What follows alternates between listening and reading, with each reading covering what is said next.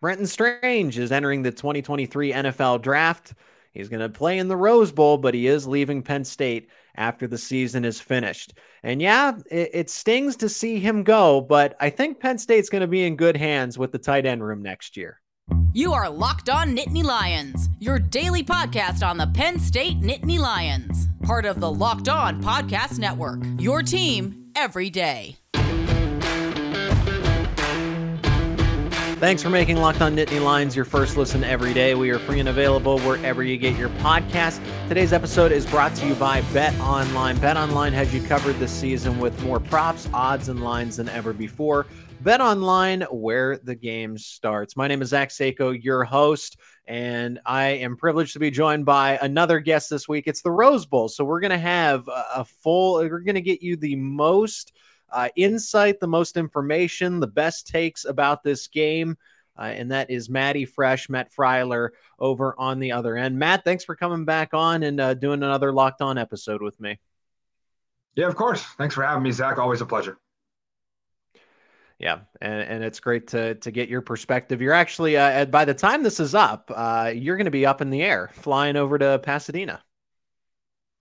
Yeah, well, actually heading to Vegas. Like I think most Penn State fans uh, realized that flying into LAX was a little ridiculous. At least when I booked. I don't know how it looks now. I'm sure it's probably even worse now. But yeah, flying into Vegas. Uh, spent a New Year's Eve out there watching the college football playoff in one of the sports books, and then heading over New Year's Day uh, to LA. So a couple hour drive, and excited for a trip. Should be cool to see both cities, and uh, fired up for Monday. And then, our, so I guess our sponsor is pretty fitting for today's episode, then, huh? Always, always with us, you know it.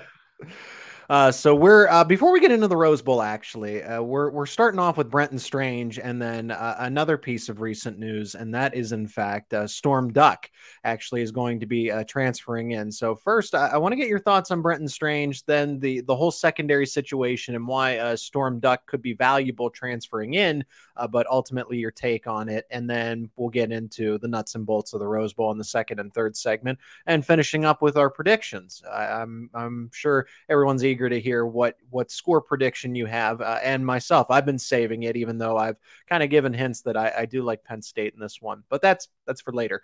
Uh, so Brenton Strange, are you first off? Are you surprised by this at all? Yeah, I, have been discussing this one with um, a lot of people, and and I was, I guess, kind of surprised that we weren't getting any news like either way. Um, and and we, he was just kind of hanging in the balance and then obviously some more rumblings were coming out as the month went on. And he was like the one where you just you weren't sure right? Everybody else was kind of clear cut whether they were coming back or or or, or going pro. And, and Brenton Strange you just you just never knew really what his decision was going to be. And obviously his birthday yesterday he comes out and decides to uh, declare. And let me ask you Zach how much is this Brenton Strange knowing that he can be a top round draft pick, like maybe a top four round draft pick, versus maybe looking at that tight end room with Theo Johnson and Tyler Warren and some of the things they were able to do down the stretch and saying, well, maybe my options would be either transfer or declare and, and deciding declare might be the better option instead of trying to transfer mm-hmm. because – I mean, there's so many mouths to feed in this offense. And when you got a tight end room like that, it's hard to be the guy. And he was able to be the guy because Theo Johnson was so banged up all season. But with a healthy Warren Johnson too. and a healthy Warren, like if those three guys stay healthy, there's just not enough passes to throw, especially when you got running backs that need 30 carries a game. So I understand where he's coming from. I wish him the best. Brenton Strange had an exceptional season. There was – so many great highlights from the touchdown against Purdue to the um, leap over the pylon. I believe it was against Ohio. Just mm-hmm. just a bowling ball, just guys bouncing off him. And, and and what I liked about Brenton Strange is I think he put Sean Clifford at ease in a lot of these situations because he was such a good check down man, where he just always seemed to be open if Clifford's first or second read didn't work out, just dump it off the Strange, let him rumble 15 yards. But yeah, it'll be interesting in the NFL where now the, the, the, kind of prototypical tight end is more of a kind of a receiving Mike Gesicki six six type of guy to see kind of what his role might be. um, since he's a little smaller than most tight ends in the NFL. Little, as far as little shorter anyway. Yeah. Shorter, right? Yeah, he is. He's a big dude, but yeah, it'll be interesting to see. I, I wish him the best, and uh, I just kind of wonder what went into his decision. I guess we'll just really never know. I think that had to. I, I, really think you bring up an excellent point in the fact that Theo Johnson and Tyler Warren are kind of ready to take that next step, and it's not that eh, because honestly, coming into the season I, I mean, I I'll, be the first to admit that I was kind of on on the one side saying, you know, could Theo Johnson and Tyler Warren become tight end one themselves, and Brenton Strange solidified his status in that case. So there was the debate, and then he put the debate to rest. So to be a little metaphorical here, why open that debate up again when you showed that you are a capable tight end when you are the guy and you don't have to split? Because honestly, I mean it's not that yeah th- there's attention to go around but when brenton strange was the only guy and they had to double team him or at least account for him when it was khalil dinkins was really the next guy up in some situations he was he was more than capable and i think you might as well strike while the iron's hot rather than leaving it open to well uh, why did he take a step back next year? Not assuming that he would, but it, it, has more to do with not the lack of talent that Brenton Strange has, but the fact that Theo Johnson and Tyler Warren have all the talent that they do. Yeah, I would agree with that. And it's hard enough to feed two tight ends. It is three. So uh, obviously, I think that if you really look at next season, Theo Johnson may climb as high as second or third when it comes to receiving, period on I his team. So. Um, that's the expectations that they're going to need out of him with Washington and Tinsley leaving. So, yeah, I think that it, it, it is a big loss because Brenton Strange is kind of that glue guy. But wish him the best, and, and I hope he finds a role in the NFL that will be prosperous for him. Matty Fresh, Matt Freiler is joining me on the other side on this Locked On Nittany Lions episode. We're talking Brenton Strange. Uh, where do you think he gets drafted ultimately? See, this is another thing, right? Where you look at a lot of the prospects on Penn State's roster and you'd be able to give a number. He was one where I wasn't even thinking, but I would say somewhere fifth or sixth round. I think it's going to be late. I just don't think there's enough on tape, honestly. And uh, like I said, a lot of tight ends that he's going up against that are six, seven, six, six, um, playing these spread offenses. So uh, it's going to be tough. I think fifth or sixth round, probably. He's going to need the combine in the pro day, definitely. Mm. Um, I, I, think he'll get invited because his blocking, I think, will go a long way uh, to at least get him on a roster. So I don't think it should be up for debate. Well, is he going to make cut? I think he'll he'll make a team regardless. Um, and. I, I would I would I think the fifth round is probably the case because you had, do have some uh, like a Michael Mayer out of Notre Dame, a Dalton Kincaid uh, from Utah in this case. Thank God he's not playing in this Rose Bowl.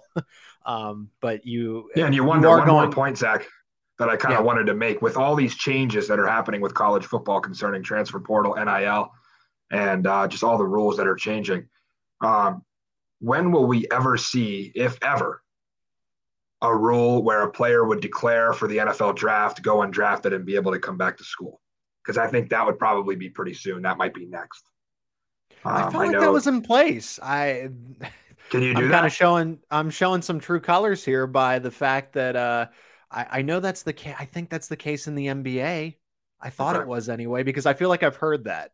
I, I feel like I have. Yeah, so. I, I mean, I can't think of a guy that might have done that since like I think of like a Maurice Clarett, like way back mm-hmm. where he it didn't work out for him in the NFL draft, and then he had to come back to he tried to come back to school and it was blocked. Um, but yeah, I don't know eh, what that rule is. I guess you just don't see that many cases, right? Because if a guy declares there, they know for sure. And we're not saying Brenton Strange isn't going to get drafted. I'm just no. curious if that might be the next change that would come through. Complicated, obviously. Yeah, it'll be with with NIL and the transfer portal, I can see when I mean they're looking after the players, so that would definitely benefit the players more than anything else.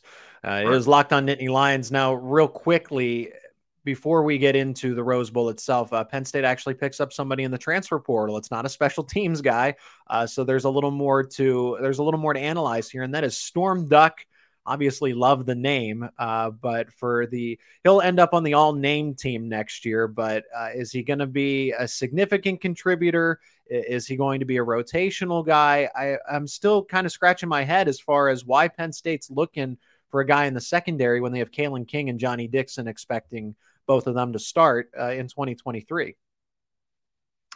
Yeah, I guess you just kind of take what you can get, right? Um, Storm Duck obviously sees the situation that Penn State has in the defensive back room. And if he's willing to commit with this situation on hand, with all these talented players and all this experience that they have back there in the secondary, I think Storm Duck is that kind of is telling of his character. He's a guy who wants to compete, right? You don't see a lot of transfers mm-hmm. that look at this kind of situation where they maybe would have like a low playing time expectation and come in and say, no, I'm going to compete. I kind of think of like a Johnny Dixon, right? People forget Johnny Dixon was a transfer from South Carolina and uh, had his lumps early on at Penn State, did not look good at times. I remember a play against Michigan State in 2021 uh, where he gave up a touchdown uh, late in the fourth um, to Jayden Reed. Yeah. Uh, but obviously, Dixon settled in this year and became a much better player. Um, now, I don't know about Storm Duck if he has two years of eligibility or just the one. I know he was a four year player at North Carolina. Yeah. Um, so whether he gets one, kind of like Mitchell Tinsley did, or if he if he's able to play for two seasons, that will go a far way. But yeah, haven't haven't seen much on him of tape. I know that North Carolina, uh, for me, was typically a team this season that you would take the over uh, yeah. because they didn't play didn't play a lot of defense, and it's kind of strange, right? Because Gene Chizik is the defensive coordinator there at North Carolina. So um, at least he had played for someone like Mack Brown and Gene Chizik, who have a ton of experience and have won national championships. So yeah, it'll be interesting to see what happens. Obviously, I don't I don't see him in the I don't see him in the two deep at corner uh, unless he, he puts together like a great spring ball and and and shows out. But yeah, we've so loaded at corner. It's like this was kind of the least of our worries. I'm still looking for a receiver. I think if, if Storm Duck can maybe move over and play receiver, yeah. How's he in the slot? yeah, really. We, we need a receiver more than a quarter, I'd say. But well, we're going to talk about the current team uh, in our next couple of segments here. The Rose Bowl, Monday, January 2nd, kickoff at 5 p.m. Eastern Standard Time. And Penn State's taking on Utah. The spread's two and a half, totals 52 or as close there wherever you're looking. And Maddie Fresh and I are talking that next on Locked On Nittany Lions. Today's episode is sponsored by Bet Online. BetOnline.net is your number one source for sports betting info, stats, news, and analysis. Get the latest odds and trends for every professional and amateur league out there. From pro football to college bowl season to basketball, we've got it all at betonline.net. And if you love sports podcasts, you can find those as well. We're always the fastest and easiest way to get your betting info. So head to the website today or use your mobile device to learn more. Bet online where the game starts. Thanks for making Locked On Nittany Lions your first listen today. For your second listen today, check out Locked On Sports today from the games that matter the most to the biggest stories in sports. Go beyond the scoreboard and behind the scenes with local experts and insights only Locked On can provide. Locked On Sports today available on this app, YouTube, and wherever you get your podcast. For people watching, you just may. uh, you're gonna have me freak out in the middle of my read there, Matt, with the camera malfunction. Yeah, can't can't always make it through without something, right? It's always something here. So, well, maybe that's a, a, metaphor. I hope it's not a metaphor for our scouting report and our prediction here coming up over the course course of these next two uh, segments. But uh, I bring up the, I bring because uh, now it, it's just everywhere, whether it's NFL, whether it's college football, the the gambling angle of it. I mean, when you make predictions, it I, I don't see it any differently. So just match up our predictions to the line and then go from there, right? Uh, people have been making predictions forever. Uh, and, and now we have the the gambling side of it. Penn, uh, uh, I'll, begin with that. Uh, Penn State opened up as the two and a half point favorite, and then the betting market uh, immediately flipped it around. And I think the total was pushed from 48 to 52. Um, so, what were your thoughts on the open, and then now where the line settled at? And despite all the opt outs, it it stayed the same. Yeah, I think obviously it started out and Penn State was one of the teams that was probably power rated higher in Vegas uh, going into this matchup when it was first announced. And then, you know, after the power ratings take place, obviously you have a system going on out there where the market kind of dictates the money. So it's a lot of people jumped in on Utah, got Utah early. They liked Utah as an underdog. Obviously, a little recency bias there, I think, for betters. Um, watching Utah in the Pac 12 championship game and Penn State not getting to put a game on tape that week obviously affected it a little bit. Now, this is not the same Utah team that played in the Pac 12 championship game. This is Utah without Dalton Kincaid. This is Utah without Clark Phillips, who arguably is even more of a loss than Kincaid. Um, so obviously, Joey Porter might have had a little bit to do with it at the beginning, but um, I was a little interested in Penn State plus three.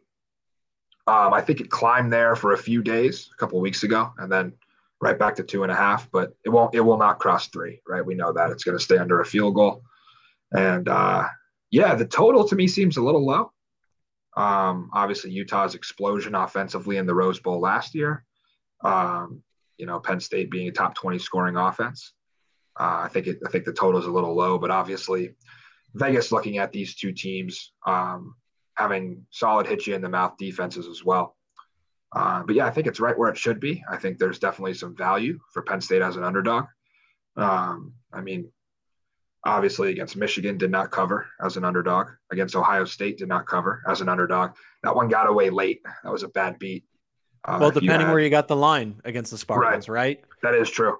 Uh, well, yeah, you're right you're right for that Michigan State game at the end too. So Penn if State you got it when it opened, when, right? Because they were they were at the open. I didn't mean to cut you off, but at the open it was eleven. At the open, right. like the true open, it was eleven. I think on FanDuel and DraftKings, and mm-hmm. then mm-hmm. when it finally settled, it was nineteen. Right, and was there another time outside of Michigan and Ohio State where Penn State was an underdog? I don't think so. So no, because they were um, they were a favorite against Purdue and they were a, a, slow a small favorite against Auburn too. Right. So you don't cover against Michigan, but you get close against Ohio State. I don't think they did cover, but that might have something no, to did, do with it. People they did, they did cover against Ohio State. Cover that one. Was yeah. it six, 16 and a half maybe? Yeah, but yeah. Uh, I know that one got away late, and I wasn't sure exactly how that worked right. out. It was garbage. End, garbage time. Right. Yeah, but I know people look at trends and everything when they're betting, and the market kind of dictates what these numbers will be. Um, but obviously, Penn State's been in a great position all season, not just from a number standpoint, but from a big picture standpoint as an underdog. Obviously, this is a team that opens the season not ranked in the top 25. Mm-hmm. And uh, I think they just play better when uh, they're underdogs and they have that mentality. And uh, obviously, this season, what was nice is that you didn't lose any games as a big favorite took care of business, beat everybody you should have beat, lost to the two teams you're expected to lose to. Um, now, are people really truly expecting Penn State to lose to Utah? That seems to be 50 50 if you're picking yeah. like in a, in a bowl pool, right? I've joined a couple bowl pools and it seems that one's right, right on the number of 50 50 in, in a couple pools. So, yeah, I mean, either way you look at it, you give a field goal both ways, but I think there's a ton of value on Penn State here as an underdog. If I would have set this line, I think it would have been probably Penn State minus three, which is near what it opened at. So. Yeah, that's I. I want to go back to your your comments on the total because I think it's actually for me personally. I thought 47 was appropriate. Uh, and I thought that, or whatever, 47, 48, uh, we're splitting half numbers at this point. But uh, because I just, with the way even before Parker Washington, uh, you know, opted out of this game, but we knew he wasn't available. Penn State's offense, the dynamic of it has completely changed with him not on the football field. They're they're more run focused. They're going two, three tight ends now that they have all of them back, and they're using just short play action. They're not going over the top. They're not running the big plays because they don't have that deep threat this year. And then on top of that, they don't have Parker Washington. Parker Washington wasn't the vertical threat, but he opened up the field horizontally.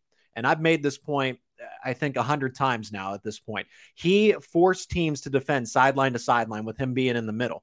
And then that opened up a Mitchell Tinsley deep. That opened up a Keandre Lambert Smith when he was on the field deep, the tight ends through the seams. And now that's gone. Defenses can hyper focus on all of those things that Parker Washington opened up and now he's not there. So Utah being a run first team, Utah being uh, heavy tight end sets, Penn State. Uh, even though they run a little more pistol and shotgun, are essentially the same thing. They're power. They're both power run teams. So with that in mind, I think the clock's going to churn. The eh, the the ball there. There's not going to be a lot of passing, So that just le- I, I think there's going to be scoring. It's not going to be 10 to 6, but to think that one of these teams could get four or five touchdowns, I think eh, just when I hear some people, I think so so and so's getting, you know, whether it's Utah or Penn State getting 45, I'm like, oh my gosh, you're going to be pretty disappointed when one team's in the mid 20s. Yeah, I'll, I'll, play devil's advocate. I think Penn State okay. does get close. I think they get close to 40 here. Um, wow. I, I, think I think Sean Clifford really opens it up in this game. Um, back against the wall. This is it. And obviously, losing Parker Washington is a huge loss. But they were able to operate the last couple of weeks of the season without him. And Keandre Lambert Smith emerged a little bit, uh, as well as some of the other threats on the team, like uh, Theo Johnson, like you mentioned. Um, Brenton Strange will play. I, I, just feel like if you watch the UCLA Utah game, um, UCLA was able to get what they wanted through the air. And obviously, UCLA with Dorian Thompson Robinson, a quarterback with similar experience as Sean Clifford. Um, I think UCLA has some stud receivers as well. Uh, Bobo's out there, and and uh, Utah just did not defend the pass whatsoever that game. Um, Bo Nix was not as effective uh, when they had lost to, or they had lost to Oregon. Um, and I'm trying to think just through some of their other games. Obviously, Caleb Williams a little banged up in the Pac 12 title game, but USC, I think in the first meeting dropped what 42 on them. So against against good offenses, this team, I, I, don't think the defense is quite as good as as what people crack it up to be, especially without Phillips. He's a huge loss. Yeah. Um, but yeah, if you really look at it, I, I mean, I guess my bias is just that I think the Big Ten is on a whole nother level than the Pac 12 this year. Um, I think it's kind of illustrates the Pac 12 with everybody beating each other. That kind of illustrates the point that it's just not a quality conference. Uh, I think that there were some good stories in the conference this year, right? Oregon State being one of them. Um, you know, Caleb Williams obviously wins the Heisman, but I don't know. I just feel like the the body of work. Utah lost to Florida. Like people forget that, and, and that's a thing that that's not a good loss right? That that that would have mm-hmm. been almost equal to if Penn State had lost to Auburn, right? Yeah, so, I would say so. And they had a shot in that game. Like I remember watching that game on Labor Day weekend, and I think they were down two, and they had the ball at the Florida ten yard line or or inside the ten, and they elected to go for it on fourth down instead of kick the. Oh no, it was down by three. They were down three. Could have tied it and sent it to overtime, right? And they decided to go for it on fourth down, and uh, I think it was a cross route dropped in the end zone or, or whatever happened in that game. But yeah, I was just a little confused at the coaching there um, to not kick the field goal and tie it. So I wonder, I know Kyle Whittingham, obviously, uh, a lot of experience. He's an Urban Meyer disciple. And uh, yeah, I'm just, I'm just not too sure that the Pac 12 has seen this kind of offense with these kind of athletes. Um, I know obviously USC would be the one exception, mm-hmm. but um, maybe from more of a running back standpoint right? They, they've, they've got some good quarterbacks in that league, but what Penn State's about to hit um, Utah with with a balanced attack where maybe most offenses they've faced have been more pass happy. This is now a balanced attack. Penn State's going to keep you on your toes, keep you guessing, and uh, I think Allen Singleton are going to open up the pass for Sean Clifford. I think he's going to be very efficient, mm-hmm. and you're going to see a game I think similar to what you had against Minnesota. Um, I could see this, and I won't swell my score, but I could see this Save going similar, yes, similar to how that that game went. So. All right. Well, we got one more segment, and I want your score prediction and then kind of the difference makers. So you started to get into them, but uh, let's go full in depth as far as key matchups or head to head matchups that you're looking for on both sides. Uh, and we'll continue our preview of the Rose Bowl. It is Locked On Nittany Lions. I'm Zach Seiko, and over on the other side, he's Matty Fresh. Today's episode is sponsored by NHTSA. You're hanging out with some friends and putting back a few drinks, and a few becomes a few too many. As the evening comes to an end and people start to head out, you think of calling for a ride. Nah, you, you live nearby. You can make it home okay. It's no big deal. What are the odds you'll get pulled over anyway? And even so, what's the worst that could happen? Your insurance goes up, you lose your license, you lose your job, you total your car, you kill someone. Everybody knows about the risks of driving drunk, and the results are tragic and often deadly. However, that still doesn't stop everyone from getting behind the wheel while they're under the influence. That's why police officers are out there right now looking for impaired drivers on our roads to save lives. So if you think you're okay to drive after a few drinks, think again. Play it safe and plan to get a ride. It only takes one mistake to change your life or someone else's forever. Drive sober or get pulled over. Paid for by NHTSA. Welcome back to Locked On Nittany Lions. I'm Zach Seiko. He's Matty Fresh, Matt Freiler, uh, author of, of course, Trace McSorley, who just had his first NFL start. And I imagine you watched that from start to finish. Yeah, and I tried to keep my phone away for as long as I could because it was just a stressful night. Um, yeah, we could talk about that for hours, but I yeah, know. I think Trace obviously played as, as well as he could. He, he gave it all out there. He battled, and uh, what I will say quickly is I completely disagree with the decision by Cliff Kingsbury uh, to reactivate Colt McCoy and, play him. I think that Trace should finish the season as the Arizona Cardinal starter. And there are many reasons why, but this is locked on Nittany Lions, not locked on Arizona Cardinals. So we'll save that for them. yeah. Yeah, no, Trey. Uh, I thought, and against the top five Buccaneers defense, you know, let, us just, you know, with with that all being said, you know, that's that's tough to go against in your first NFL career start for for anybody. Uh, so, with that being said, his Penn State Nittany Lions, his former team, are going up against Utah. We've established that they're a two and a half point underdog. The the total set around 51, 52, wherever you can get it. Uh, you like the over. I think this is going to be a game where just the clock's going to move so fast, and these defenses are really good, but you think that Utah's got some holes in it. So where where is Penn State exposing that Utah defense? Yeah, I think it's going to be in the pass game. I think that obviously Utah has a very solid front seven.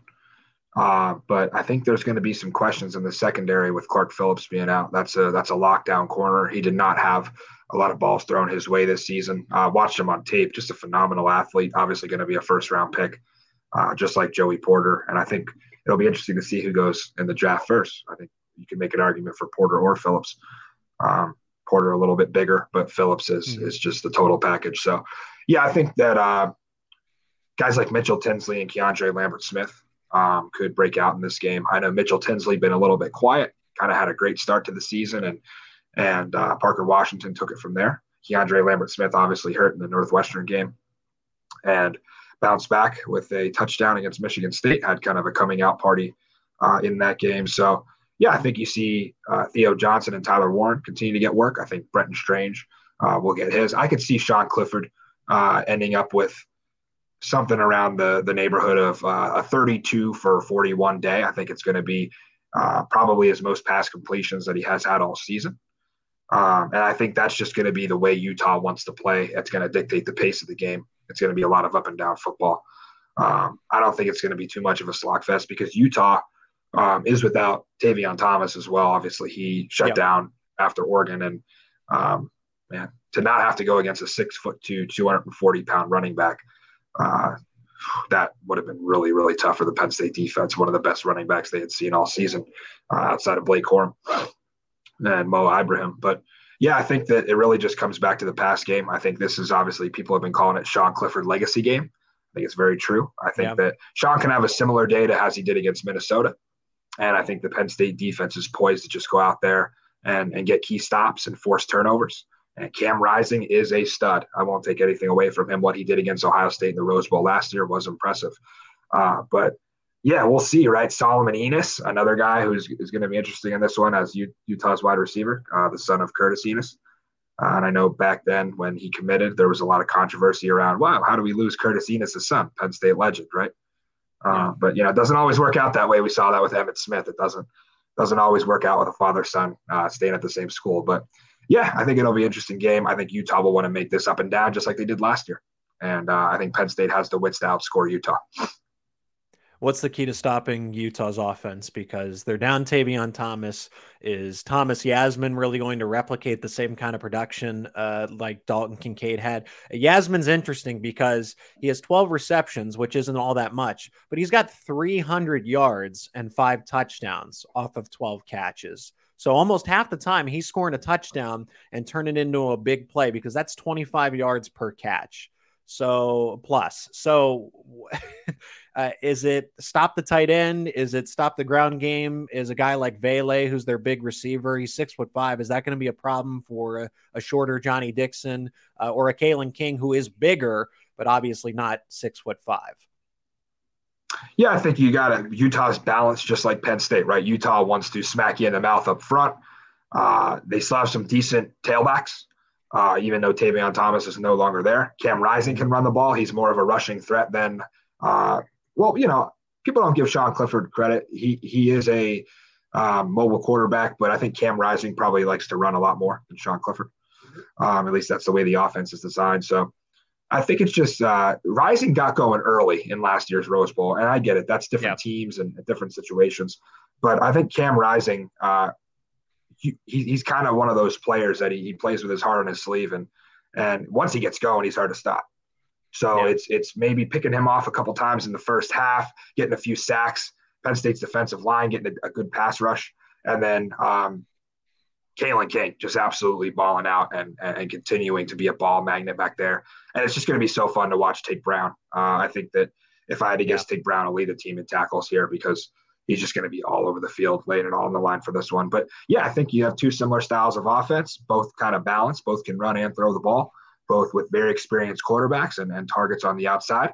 I just think Penn State has a little more speed in this one, and that's what it's going to come down to.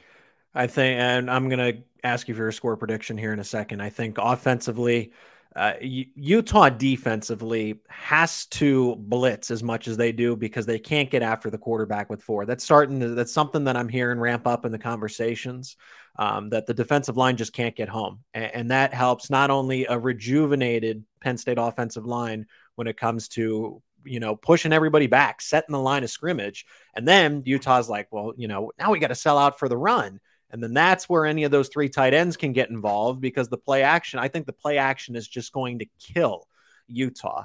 Um, so with that being, I mean, that's my that's like my key matchup is Penn State's offensive line versus Utah's defensive line, and then ultimately that play action. And Sean Clifford keeping the balls. Uh, one of the best plays was him keeping it against Michigan because it faked out Gus Johnson and everyone in that uh, everyone in Ann Arbor. So I think he'll uh, run the ball, not necessarily a whole bunch, but I think he'll run the ball effectively. And Utah's just not really going to have an answer here. I, I, was on the lowing, lower scoring end, so I'm going to go first. Uh, originally, I was 24 to 20 because I thought the clock would churn out, but I'm going to give another seven to Penn State here and say 31 to 20. Um, I think they win by the the two two scores here, uh, and uh, they might it might even be 35 to 20 because I really don't see them kicking field goals because of the running game that they have now and the offensive line with Olu Fashanu being back, Caden Wallace. We know Juice Scruggs is playing. All the tight ends are 100. percent The running backs finally got some time off. I mean, even Keyvone Lee could be back. So uh, I will say 31 to 20.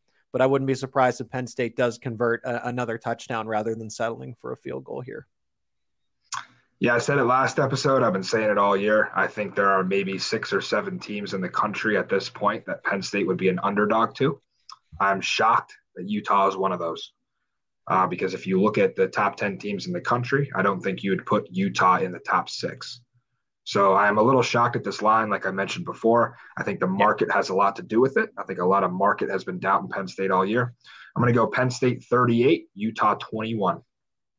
Okay, so similar ballpark here, but you think Penn yeah. State uh, puts up some more points, and we didn't even talk about you know the the turnovers you said that could happen. Uh, getting to Cam Rising uh, is definitely going to be a major key here. Matty Fresh is over on the other side. Matt Freiler joining me on another episode of Locked On Nittany Lions. Matt, before I let you go, how can people uh, follow your work and stay connected with you? Yeah, of course. Follow me on Spotify and Apple Music or wherever you get your music. I'm uh, on there as Matty Fresh. You can subscribe to my channel on YouTube. Some big things coming for 2023. And uh, follow me on Twitter at Matty Fresh TV. All right, perfect. Matt, thanks so much for your time. As always, looking forward to uh, another conversation in the not too distant future and have uh, a fun time out there in Pasadena. Yeah, we'll see you on the other side of the new year. Appreciate it, Zach.